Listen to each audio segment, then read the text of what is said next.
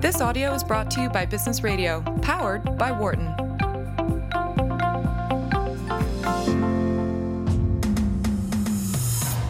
And now, from the University of Pennsylvania Wharton School, this is Mind Your Business with the Wharton Small Business Development Center.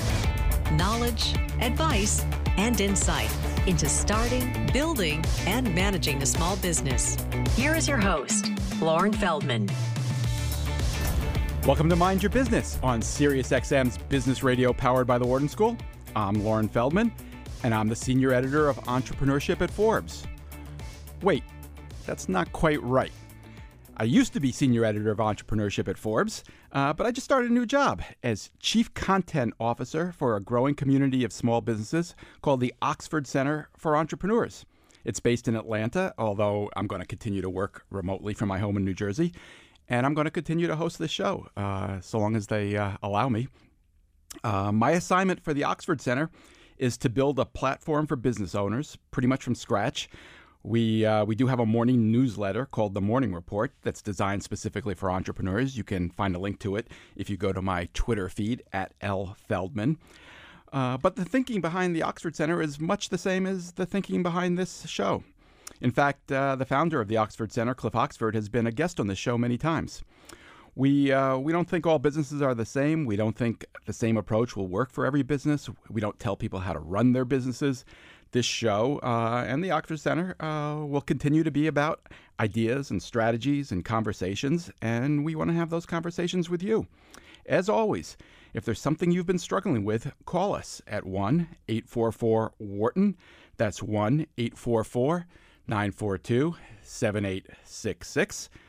And back with me today to discuss your challenges is one of our regular guests, Jay Goltz founder and CEO of the Goltz Group. Jay is based in Chicago, where he owns the largest picture framing shop in the country and several other businesses, including a home furnishing store. He's a manufacturer, a retailer, a distributor. He sells online. And most important, as he'll be the first to tell you, he's made a lot of mistakes and he doesn't mind talking about them. Welcome back to the show, Jay always good to be here, and I hate to correct you again, but it's not that I made a lot of mistakes. I've made every mistake. so you love to correct brag, me, but I have made every mistake. All right, I'll allow you. You've made every mistake, uh, but I'm right. You don't mind talking about them, and uh, we appreciate that. Um, so listen, Jay, if uh, if my new job doesn't work out, I'm I'm blaming you. I feel like I've been hanging around you too long, and I finally drank the Kool Aid, and I'm doing something a little more entrepreneurial. Um, are you going to be there for me if it doesn't work? I'm always there. Congratulations. It is more entrepreneurial. Entrepreneurial. I know Cliff well, as you know Cliff, and I think it's a very exciting thing to help get out there in the world. And, and you know, I, I tell people that are younger, when I was in college, the word entrepreneur wasn't even used. There wasn't. There certainly was no classes on it. It's hard to imagine there was no classes for entrepreneurship. Now they even have degrees in it. So the world's come a long way in 40 years, but there's still a lot of holes out there that entrepreneurs are trying to figure things out. So it's great that you're going to a place that I believe is going to help connect the dots for people. Well, I appreciate that. We'll find out soon. Uh, as for today, uh, we've got a special topic teed up for you today, Jay. As you know, uh, we'll get to that in a moment. But, but I wanted to ask you about a new book that just came out. It's called "The Personality Brokers: The Strange History of Myers Briggs and the Birth of Personality Testing." The book points out that um, personality tests are widely used in hiring and managing employees, but it really calls into question whether they're legit or not. Uh, nobody that I know is more thoughtful or deliberative about the uh, the hiring process, and, uh, and, I'm curious about your experience. You, you've used personality tests in the past, haven't you? Um, I've used several different tests over the years, and I would say 20 years ago they were extremely helpful. They gave some great insights into stuff about the person and and then when the crash of 08 happened and I, you know I'm in the home furnishing industry it was brutal. So we basically stopped hiring. So I stopped using them because I wasn't hiring much. And I haven't gone back to them because and believe me I think about it but I've got a couple of issues. One of the, there's I'll give you three things that I think people should think about. Number one is my last HR person went ahead and was checking out what's out there. So she got like four different tests from four different companies, and she took them herself. And she had been with me for a couple of years, so I knew her well. the test, one test was really accurate and, and said she did, you know, she'll do a good job and blah blah blah, and the other one made her sound somewhere close to an axe murderer, and I, I was surprised. Which one was right, Jay? Well, no, the, the first one was right. The, the one that it, what they Good. said about her just wasn't true in any way, shape, or form, and it just concerned me that somebody out there is buying this test and using it and making judgments based upon. It, you know what? I, I think some of them are very good. I am confident. I think some of them are very good, and from my experience, my guess is some of them are not good at all. So that's one issue. The second issue is I think we've gotten much better at hiring, and our success rate in hiring is way, way up there now because we've got better at the whole process. We've got better at writing the ads, at the interview process, at checking references, and I don't know how much benefit would be. And then there's a last piece. Well, let me stop you for a second. When, when you were using them and you continued to use them, what, what benefit do you, did you think you were getting out of them?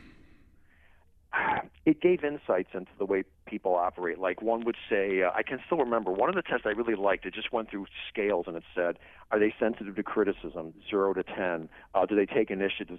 And I found them to be really accurate. And I gave them to myself and I gave them to some of my employees, and I, I found them to be accurate. So it gave you some insight. What I've learned over the, I mean, that was 20 years. Did ago. that? Gotten Did you use that insight to determine who you would hire or how you would manage the people you hired? No, who to hire. Now, if you said how many did you not hire because of the test, mm, not that many. And uh, over the years, I, I think we've gotten much better at hiring. I, I think we don't need it. I, I think it was very helpful to me 20 years ago personally. I think I've gotten much better at hiring now, and I don't know. It's kind of like training wheels on the bike. I I. I think I've gotten much better at. I know my staff has gotten. I mean, we're hiring people now. You know, I opened a new store near the Mart in Chicago. We hired three people. They're all great, all great. I, that wouldn't have been the case 20 years ago. We would have had a dud in there. I mean, we've gotten much better at hiring. I was going to say the What's the big change? we've gotten much better at the interview process of asking the right questions of, of like I said, putting a better ad out there and getting better applicants in the first place. Of here's one, here's one word, patience. I hired a graphic designer for, for, for one of my businesses. I think we interviewed, we might have interviewed 30 people. I mean, And this was recently? now. What? This was recently? Yeah, yeah, just 'Cause- a few 'cause- months ago. Every everybody who calls into this show, it seems, is complaining about how hard it is to find good people right now, and you know they're they're not patient; they're desperate. They they can't No, find we- people. You put me on with some of those people. Yes, that's and right. When you, what, and, you, and you've seen, you know, I've been with you for years. You know, every time I do this with you, I always get the same answer. They'll say, "Oh yeah, I'm doing all that." So then I'll ask, "Did you write a really compelling ad to?" You, you were on the last. The last time I was on the radio, the guy said, "Yeah, I did what you said." Really? You wrote a really compelling ad. You interviewed a lot of people. You thoroughly checked references. Well, I used a recruiter. Well, how is that the same thing? Using a recruiter is not at all like doing that process. So, my my argument is these people that are complaining about it are doing something wrong. They're not putting the time into writing the ad. They're not putting the time into committing that we're just going to have to interview a lot. I'm not saying 30, but maybe eight they're not doing the homework. They're just not doing the work. And then the last piece of the puzzle is they don't check references, which is still blows my mind that it, with all the exposure you have in business these days that you would want to hire somebody. And I've done enough speeches. I can tell you the response. Oh, Jay, no one tells you the truth. They'll send you their friends. You know what? That's 90% right. 90% of the time it won't make a difference. And that one out of 10 times, you're going to find out something that you're going to think, thank God I didn't hire that person because that would have been a nightmare. So we check references thoroughly. How many times do we check references and not hire the person?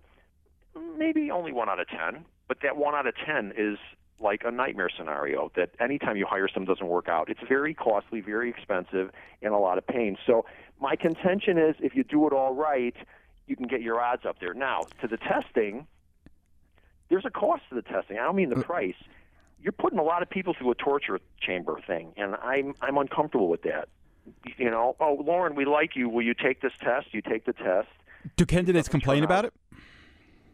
Sure. No, here's the new thing. They can't just complain to you. Now they can go online and complain about you. I, I, you know, I, I'm, I've, I've thought about going back to them, but I just, I'm uncomfortable with telling people who are looking for a job, here, sit down for half an hour and take this test. And then I would ask you the question of, so we interview you, we, li- we like you enough to put you through the test. We put you through the test. It says some stuff we're not happy about. Now what do I tell you? Oh, sorry, Loren, we decided not to hire you.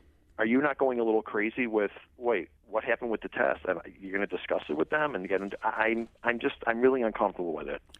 You're nervous that people will complain about that, and, and not just to you, but on Glassdoor That's or only part social of media. it. The other part is I really don't want to. People looking for jobs are usually a little stressed as it is. They're they're either not working or they're taking time off from work, and I don't want to make the hiring process that much more difficult. And I'm not. I would never. I would never criticize someone that gives a test because I think they can be very helpful. And and, and believe me, I've thought about it. I'm, I'm, but I've just, I, I just, I'm uncomfortable with putting people through one more thing to get through to get a job. And I, I think our hiring success is good enough after the second interview. I'm pretty confident. I say pretty confident after the second interview that the test is just going to validate what we think. And um, like I said, telling people to go sit down and take a test for half an hour and then tell them they're not getting the job, I I'm not comfortable with it at this stage. Might I give them again? Sure, maybe. But at the moment, we, we kind of feel like we're doing fine without it. I'm Loren That Feldman. being said, I got I got 40 years in it though. I I you know other people that are newer at hiring might find it very beneficial. You're hedging. Uh, yeah, absolutely. I I'm I don't think it's a black and white issue. I think the tests can be great, and I think some of the tests aren't Well, great. What, what would prompt you to go back to it? At, the moment, nothing. I've decided Okay. not to do it. Maybe you- if I made a couple of bad hires in a row that I thought, wow, I wish I would have. Maybe, and, and frankly, that's why I reconsidered it. I did make a bad hire a few years ago, and I said to myself, I'm confident if I would have given him a test, I would have never hired this guy. But when I look back, I didn't hire him. I didn't. I did. I wasn't as diligent. I, I, I, I didn't do what I should have done in the hiring process. Had I followed my own rules, I probably wouldn't have hired him anyway. I'm Loren Feldman. My guest is Jay Goltz. Along with running his own businesses, Jay speaks frequently with other business owners at conferences, at trade shows, and peer groups. If you have a question about your business, if you're struggling with a particular issue, this is a great opportunity to speak with someone who's been there. We're at 1 844 Wharton. That's 1 844 942 7866. Our producer, Michelle Stucker, is standing by. Um, Jay, let's uh, let's get to the uh, the real topic we want to discuss today, which is um, an entrepreneur named Dave Geslak who started a business called Exercise Connection that helps children with autism through exercise. You've been mentoring Dave for I think about seven years now. Uh, tell us a little bit about this. How, how did how did this come to be? So my cousin works for me. He runs my home store, Jayson Home, and his his kids on the autism spectrum.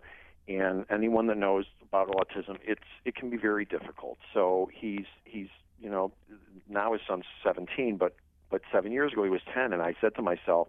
I really would like to be able to help him with this and know more about it and see what we can do. So I happen to be reading Crain's Chicago Business, and there's an article about Dave, and he's teaching exercise to, to, to autistic kids, which is not easy. And I said to myself, it's hard enough to teach autistic kids to exercise. It's also hard to be an entrepreneur. My guess is this. He was probably 30 at the time. This 30 year old is probably stressed out about it, is my guess, because I know doing either one of those things would be difficult. So I figured I call him, and I can help him. He can help me. You So just called him him. out of the blue, having uh, Yeah, absolutely. read the story.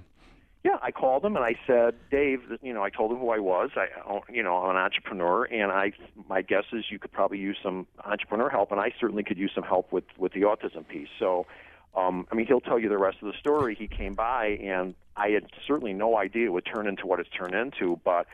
Well, let me Um, stop you there. As a matter of fact, we do have Dave on the line. Uh, Dave Geslak, welcome to Mind Your Business. Thank you for having me. Excited to be here. Uh, our pleasure. Dave, what did you think when uh, when you got the phone call from Jay? Well, like Jay said, I was uh, recognized in Crain's Chicago business, so I kind of put this internal pressure on myself that, well, now I, because I'm recognizing Crain's, you know, I have to be a quote unquote success. Well, the truth was, is I was about to file bankruptcy, and eventually did because of the the, the crash and my and losing my home or my condo. Um, but when Jay called, I needed it, and I was actually kind of confused because I was getting calls from people in Crain's, um, you know, people who had read the article or saw the video, and they were just trying to sell me something.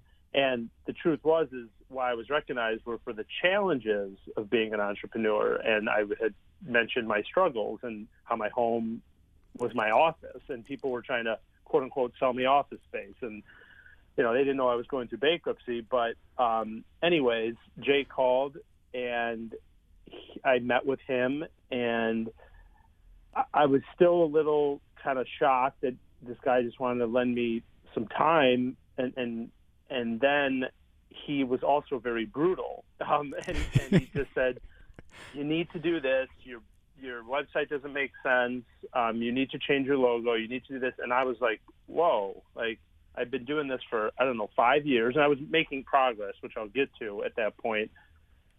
So Were, were you actually like, in bankruptcy when you when Jay called, or you were just Um, headed toward it? Headed toward it about within probably four months of him calling, I had officially filed. And, um, anyways, he so he he said all this stuff, and I, and then I walked across this. I left his office. I met his cousin Neil. I walked across the street, and people may not know, like Clybourn Avenue is says honorary Jay Goltz Way. So This I is in kinda a- Chicago, where this- Jay opened his office decades ago, or his store. so I look up at the sign and I'm like, shoot. I just I didn't say shoot, but I you know I just looked at the sign and I'm like, I think this guy is trying to teach me something.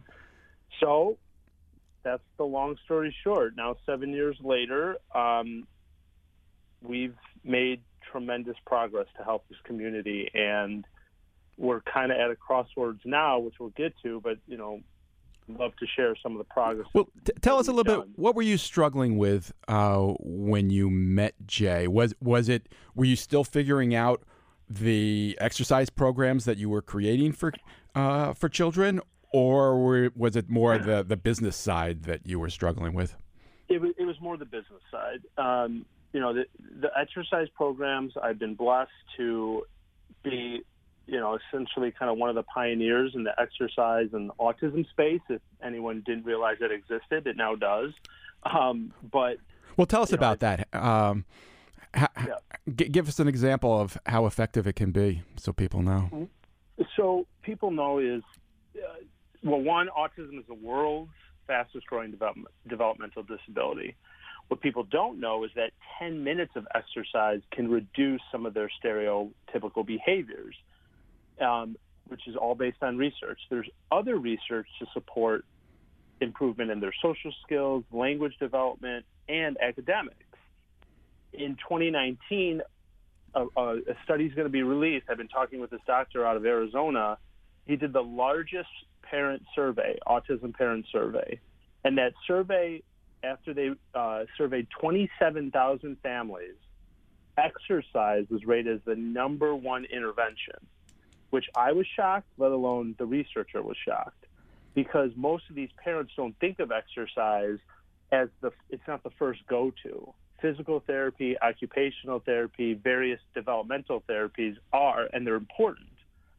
But because exercise, eventually that stuff will end, kids still need a way, or adults still need a way to calm behaviors or just have the overall health benefits. But exercise is doing much more than that. Dave, is is that true uh, across the spectrum uh, of autism, and is it true across a- a- ages uh, for for kids with autism? Yes. Um, there's various studies out there, and even some of the work now that I've been doing is now being studied by universities, both our app and now our, our certificate program, as well as our workforce program. So we have universities that have now come to us to say, what are you guys doing? How are you doing it? And now they're researching it, and some of it's already published. So, uh, but when I saw Jay, I, I had I basically started after leaving. I, I was uh, I started my first business, a gym, in 2004. Um, I eventually came met Jay in 2010, but I started my business in 2004, which is where I came across an individual with autism. A dad brought me his son, and the long story short is I made a connection. It changed my life. It changed their family's life, and it essentially changed my career path but I went to work at it after about four years of running that business and knowing the struggles of running a gym or whatnot. I left the business because I said I really wanted to more understand these kids with autism, which is really difficult for me to leave the business. But I went to work at a school for children with autism as what's called a para educator. The paraeducator, just so you guys, everyone understands, is I've, I basically I've changed diapers on 18 year olds. I've worked with kids from three and a half to in their 30s, um, and again, seen all of what autism essentially is, what they go through, what the parents go through, what what they experience, or what helps them learn, which is that school eventually said to me after about nine months as working as a paraeducator, they said, knowing my background in exercise, they said, will you start our fitness program? And I did, and I was able to get them a grant and essentially 12 students working together in a class when the average group class size at that school was four. So it was challenging to do that, but because of my experience as a paraeducator and really being boots on the ground with these kids, I had to take all those strategies that were seen in the classroom to help them learn and, and be successful. I brought them all to physical education and exercise. And essentially, that's what I've started to build uh, are the resources not only to help those kids, but the other families, the professionals and therapists that are trying to teach exercise to this population. So I interrupted you before. So g- given that background now, what was going wrong from a business standpoint? Why were you headed toward bankruptcy when uh, when Jay called? Well, the, the bankruptcy truly was due to, to the housing crash, and um, but two was I, I, I wasn't charging enough, as Jay will tell you, um, because my heart was in it to help these kids and these families. And Jay's like, look, you're going to have a really expensive hobby, or you already do. So I upped my prices from the one-on-one um, trainings, but then I also had to increase my prices on my on my workshop or my my presentations.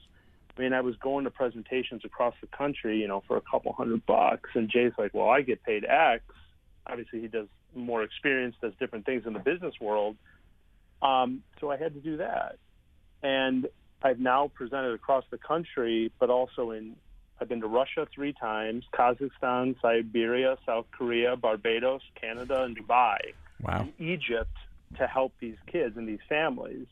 So autism is a global thing, no question, but exercise is, is making its way and people are really understanding like, well, my kids need this or our clients need this.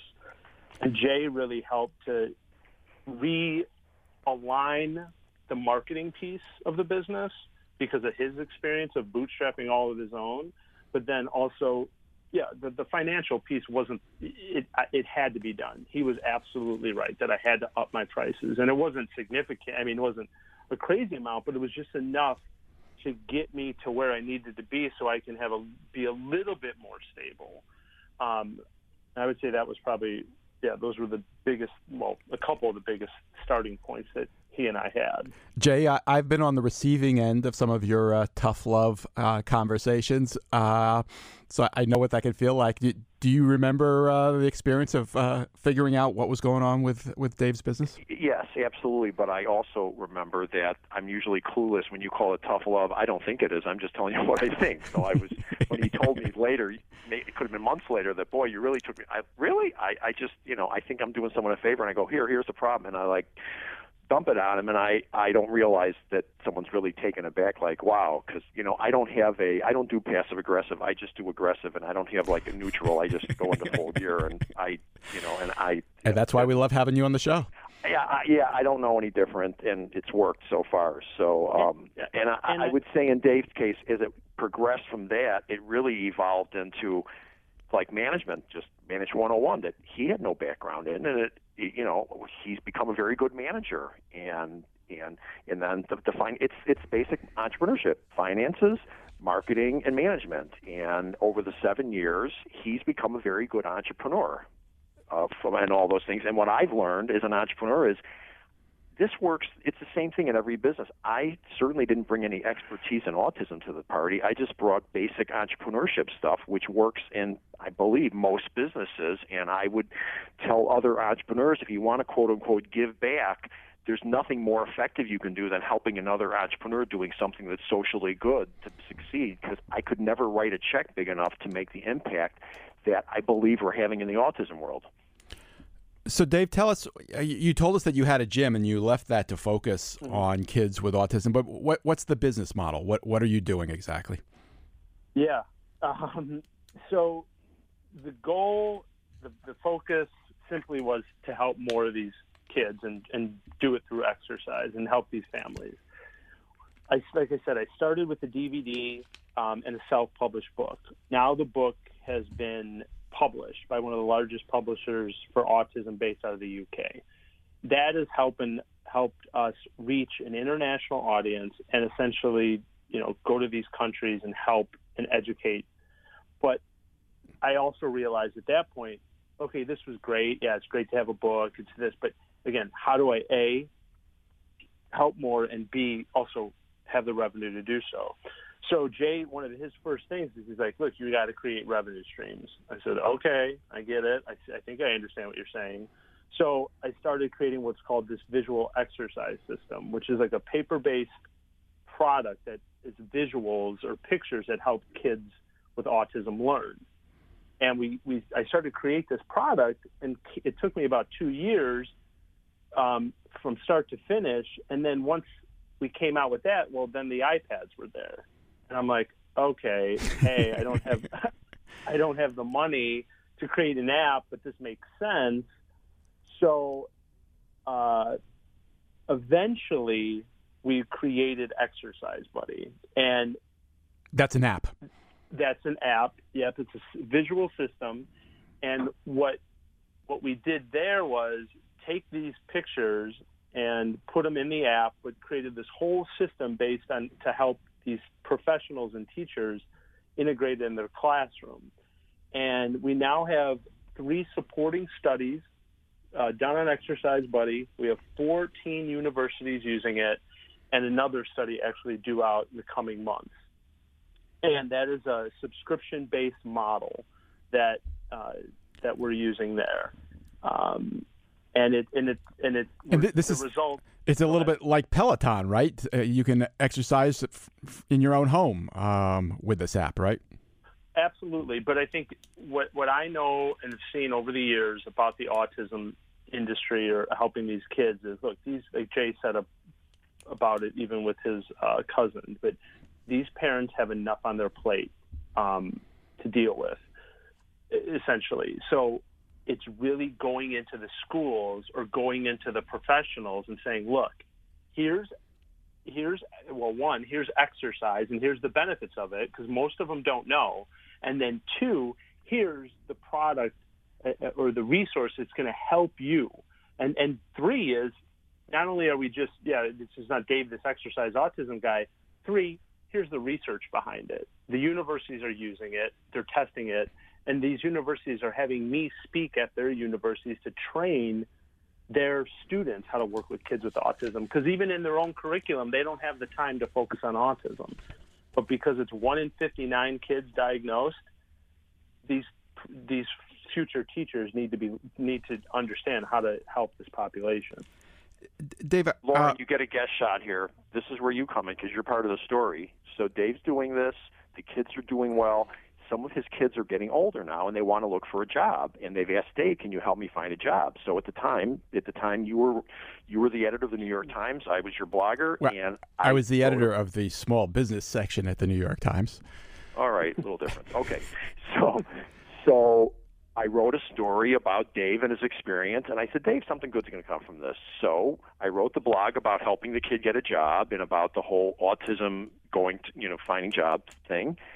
And the president of Hart Schaffner Marx calls the you know legendary suit manufacturer. He's got an autistic son, and he wants to get his factory. He wants to be able to hire aut- autistic people and or people on the spectrum. And Dave, he calls Dave, and move on to the second And- part because this is really exciting. Well, let me stop you both there. D- Dave, can you stick around for a couple minutes? We have to take a break. Um, Sure. But I, I want to follow up on that. I want to talk to you a little bit about how you financed all of this and what, what your challenges are now. Okay. Um, and uh, perhaps take some phone calls uh, from our listeners. If you have a question uh, about your business, about any aspect uh, of what we've been discussing, please give us a call. We're at 1 844 Wharton.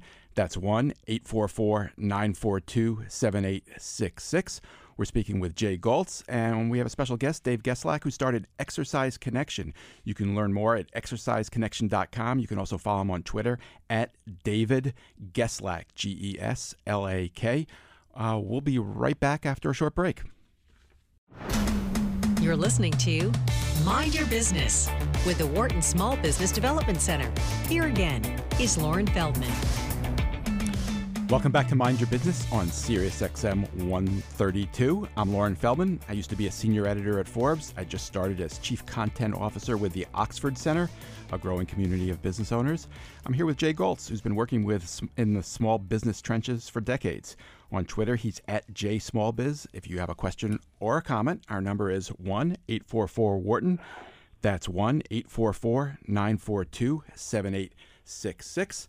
And we're speaking with Dave Geslak, who started Exercise Connection to help kids with autism. Uh, Dave, we were just talking about the uh, the contract with Hart Schaffner and Marx. Tell tell us what you were able to do for them. Yeah, so Doug Williams, CEO of Hart Schaffner Marx, which is which is a men's suit company, one of the oldest Chicago companies, 130 year old business in Chicago. Um, men's suits, you know, sold at um, I don't actually I know Nordstrom, you know, the major retailers um, have it. So he calls, reads the article that Jay wrote that essentially you uh, put up on the small business blog um, in the New York Times, and he says, "Can you do what you're saying in my company?" He has a he has a nephew, or excuse me, Doug has a son with autism, and he wanted he understood the strengths of those with autism and what they could bring to a workforce as the article that that Jay had written, um, I did as well, and so did Jay. So he calls and says, "Can you do what you're saying in my company?" And we go and meet with him. We tour the factory, and the long story short, story short, after about four years, we've helped Hart Schaffner Marx hire seven individuals with autism, um, and their company size is around 500. And that's a really big number when you look at autism and disability employment. Um, you know, th- there's other big tech-related companies that have initiatives, but you know they have tens of thousands of employees and they're hiring up to 20. But here at Hart Schaffner Marx, one we did seven. They also were in four different departments in the company: IT, customer service, um, special orders, and the distribution center. But the other big thing, and why now we have case studies of the major universities researching disability or neurodiversity employment, is we're not just helping the higher end of the spectrum. We have helped what some may consider, you know, middle of the spectrum get jobs, but meaningful work and contributing to the bottom line and contributing to the productivity or production standards of the business. Because of Doug's vision investments in, in me and the and my team, we are now working with Oliver Wyman, which is a Marsh and McLennan company, and they are scheduled to hire their first in the coming months. That's a consulting well. firm, all right? Exactly. Actuarial. We're in their actuarial consulting division in Chicago, and then we are also working with a group called IMEC, which supports um, they're based in Illinois, but they support manufacturing companies to essentially do lean processing um, m- methodology for a lot of these manufacturers. Well, Dave, let me stop you there for a second. Oh yeah. If we're, uh, you know, we may have some people, uh, some employers uh, listening to this show. W- what do you say to an employer who would, would be interested in uh, participating in, in hiring these these individuals? What's the, the right approach for them to, to think about? If it's for social, if it's strictly for the social impact and making the company look good, forget about it. Um, everyone has to be invested, from the C-suite all the way down to the coworkers. They have to understand and be educated. What Doug and I and, and with Jay's support you know, th- we have we are showing companies that this is hiring from this workforce is not charity, but that this is opportunity for a business. It can be done, but there's going to be an investment. in, in both finances and time. But if you do it the right way, it can transform your company from the social impact, from productivity, and what, and from um, I'm losing the third one, and I know Jay's got it on the tip of his tongue, but from the um, just aligning uh, the company culture. There it is, because I always say, you know, if you you know, a lot of these companies are, you know, go and do a ropes course for a weekend or trying to do some team building, which great, it may help. But what we've seen and what the research is showing, this is truly changing the culture the companies that we're working with. You should throw in one important piece just from our anecdotal information. When I tell people what we're doing, 50% of the people immediately go, "Oh, my nephew, my my my niece, my best friend from college, my kid, my brother." I'd say that 50% of the people out there have a close relative or friend with autism. So to work at a company where they can look every day and see what a profound impact they've had on the company gives people a you there's not even a word to use it's just it's invaluable they just feel great about the company they feel great about going to work every day they feel great about the kid and and the turnover correct me if i'm wrong dave has been zero that's Correct. unheard of Correct.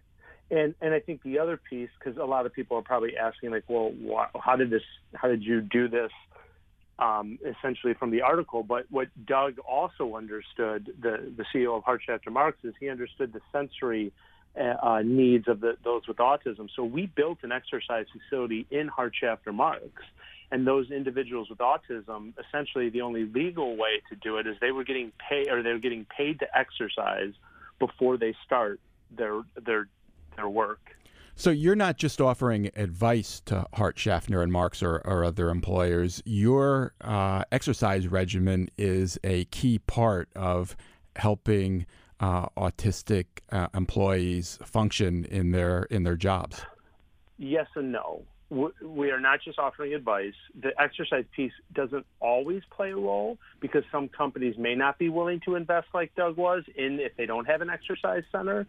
But the key is our model and the way we are helping, like like we helped Hart Schaffner Marx hire seven, or what we're doing with Oliver Wyman, because this is not the the state-run agency or charity-based model. This is we are looking to scale. And, and that was what really Doug challenged me with. He said, I want you to use Hart Schaffner Marx as your laboratory and figure out how we're going to do this and how we can scale and how you can scale this. And I said, okay. And like I said, that's why I mentioned we've done this in four different departments. You'll hear about this in the tech space, but that's only tech companies and also it's higher functioning individuals with autism. Look, these kids that are lower on the spectrum or more challenged, they can be employable and they can be make an impact in a business. But it has to be set up in such a way that the way they learn, just like what we did with exercise and brought it, you know, and, and gave them the resources. My team and I are also doing the same thing with employment, which isn't really being isn't being done as well as it could be. And with that being said, the last thing I'll say about that is, look, we know what we're doing is special at Hart Schaffner Marx and with these companies, and the research is supporting that.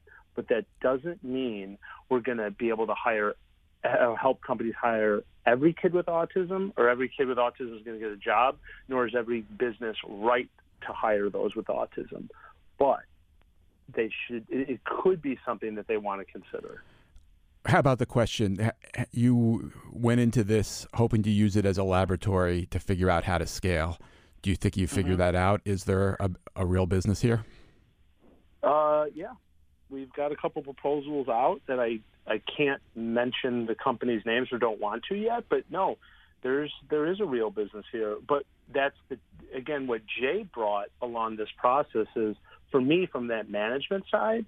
I mean, here's you know, yes, I've been an entrepreneur, I'm learning, but now I'm talking with the C-suite of Hart Schaffner Marx, talking with essentially a we had to retool the Oliver Wyman's global HR protocols, and he gave me extremely invaluable advice of different things that I was experiencing that I had never done. And I would go to Jay and say, Jay, look, here's the conversation I just had.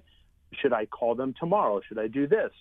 Should I play it this way or whatever? And it, it, these are things that I think that Jay uh, alluded to in the beginning, like entrepreneurs, business owners, CEOs who may not have the checkbook to write, but can offer advice to other entrepreneurs if they're willing to take it.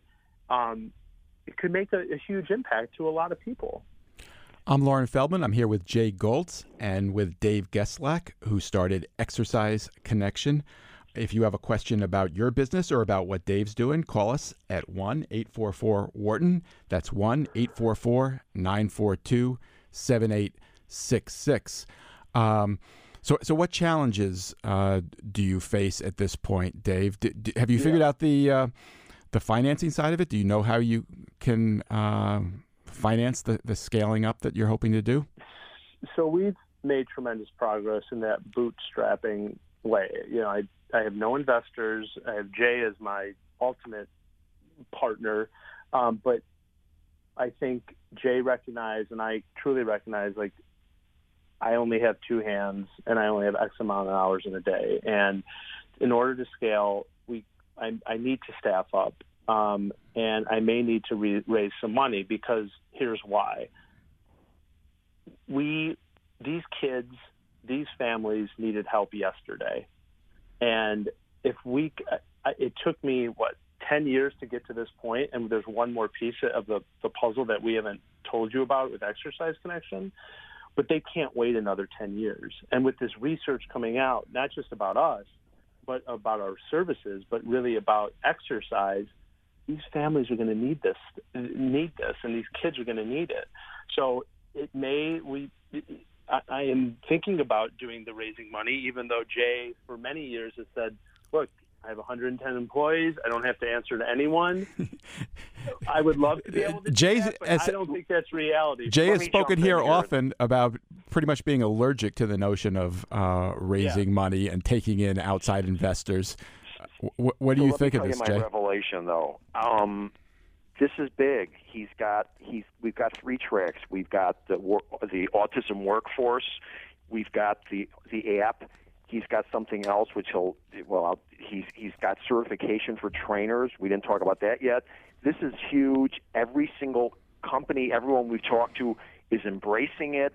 They get it, and like I've recognized, I've used up all my tools. I've never raised money that I've and it took me a while. It took me a few months to finally recognize he can't bootstrap this. He needs to get some investment. He needs for the technology side, for the scaling part and I'm out of my league on that. I I've never done it. It's foreign to me, and it it's like I'm I'm afraid that I need to hand the ball to someone else here because it's just, it's just it's not what I do. And but he needs it. So, uh, Dave, tell him just the last piece of the puzzle because I think yeah. it's very fun the training. So.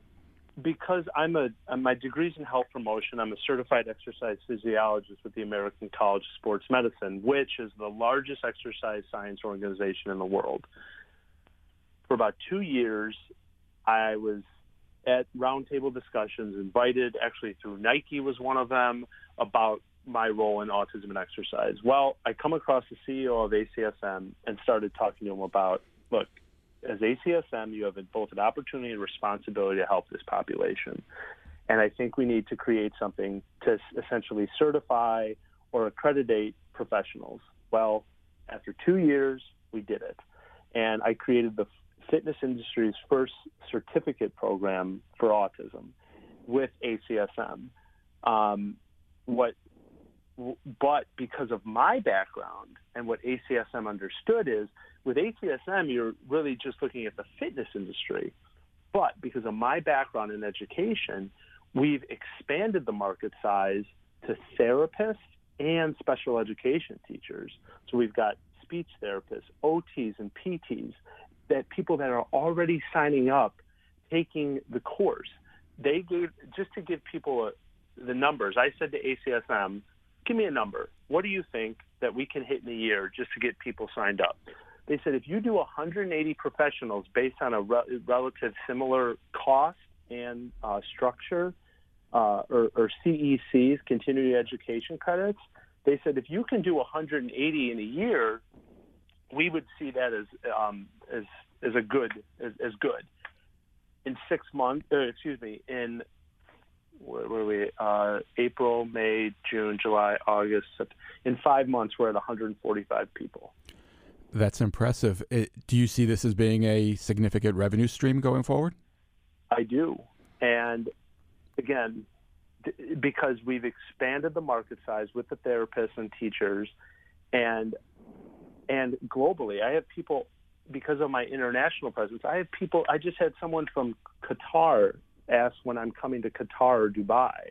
I'm like, I, I, that's where Jay's like we need. We need maybe some some cash flow, some revenue, or some some infusion of cash to our infrastructure, so we can get a obviously create more revenue, but most important, help these kids and help these families.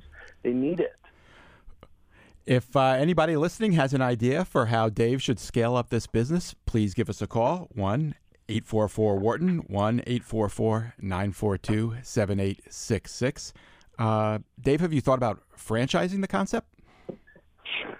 I did I not put him up to that, Dave. I never talked to him about it. I laugh because yes, it's been a discussion between Jay and I, but I think, look, the fitness industry alone is, you know, everyone thinks that they're an expert in fitness because what they could read online. Now, we could have a rigorous process to make sure that individual is fully vetted and educated on autism. I don't I've considered it, but I think based on our trainings, based on the, the app, and, and the alignment with ACSM, I don't know. I don't know if I if franchise because I don't want to. The the fitness industry here. I'll give you this example.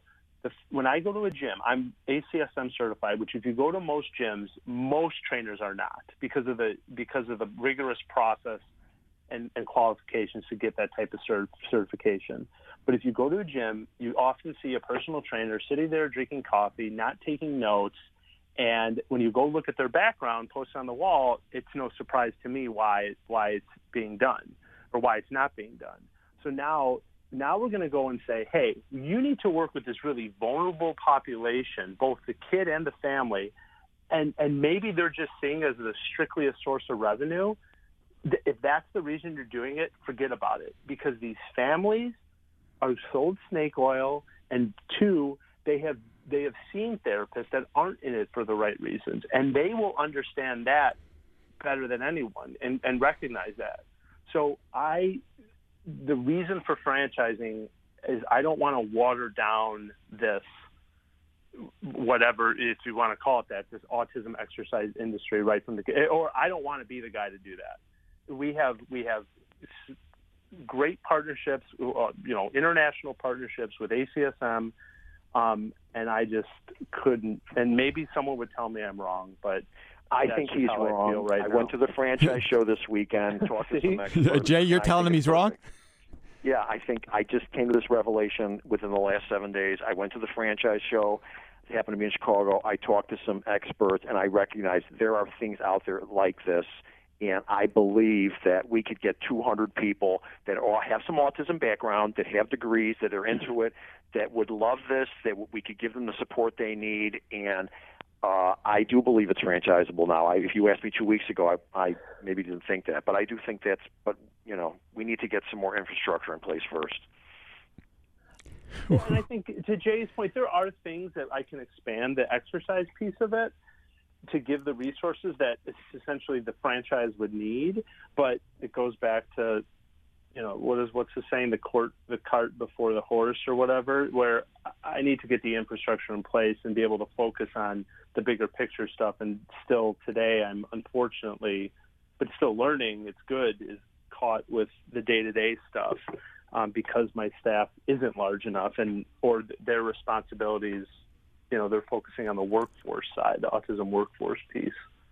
I think you you would probably have to demonstrate that this could work. You would you know maybe hire a manager for a location and treat it as if it were a franchise and be able to prove that someone could make money doing it before you could get uh, franchisees to invest in it. the problem, right? But he needs the money to hire that person. That that's the point. We need to prime the pump a little bit more before we do that. But um, I'm pretty confident at this stage that I think ultimately that's going to be a, a perfect solution to this.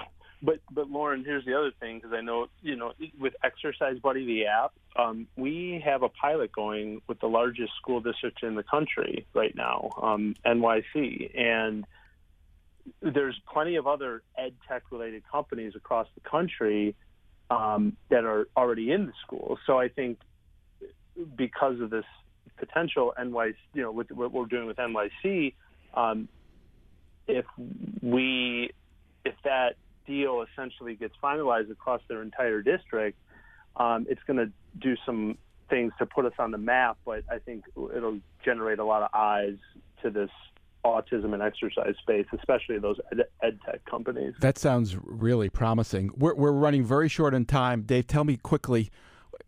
Can you tell me what what you think the most important lesson you've learned uh, in terms of trying to turn this into a, a real business? Jay has taught me one about the management side, not just my own staff uh, and the challenges and things of even a little bit I got hired and fired, um, but also like I talked about is just not being able to take things personal, but talking with other organizations and companies in the C-suite unbelievably guided me, which, which I would have never had that opportunity to learn that stuff. Uh, second would probably be resolve and just entrepreneurship isn't easy. Uh, otherwise, everyone would be doing it. But I've had to deal with a lot of things. I've fought through. He's been there to support me um, and, and guide me still in that. But yeah, the resolve and learning um, or just dealing with it is sometimes you just have to just go.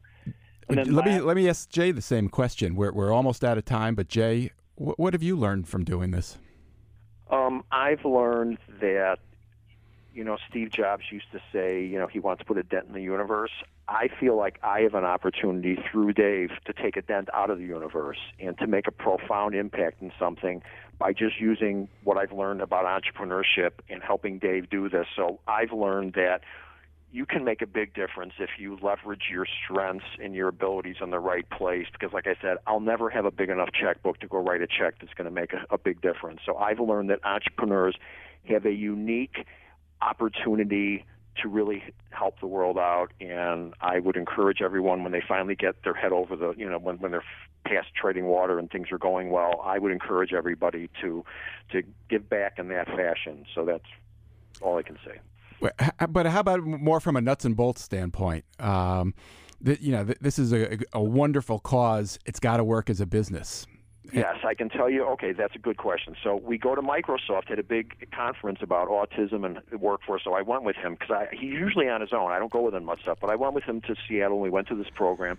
And I looked around at several organizations. They were all around for years, helping the employment piece and everything. And I realized after being there for a few hours, the difference between our approach and theirs is ours is social entrepreneurship, and our clients are the companies all of their clients are the kids. So I've realized that looking at something through the business lens gives a very different picture than looking at it from a non-for-profit from a philanthropy side that social entrepreneurship can be very powerful if you use the same business you know vision of it. And, and i think the fact that they're the business people makes a difference. Got to stop you there. Jay goltz and dave geslak thank you so much for joining me today on twitter at jay smallbiz or at david geslak g-e-s-l-a-k uh, unfortunately we're out of time uh, but we'll look forward to chatting with you in the future. Uh, you have been listening to Mind Your Business uh, on Business Radio, powered by the Wharton School, Sirius XM 132. Thanks for listening, everybody. For more guest interviews, check out our Wharton Business Radio Highlights podcast on iTunes and Google Play.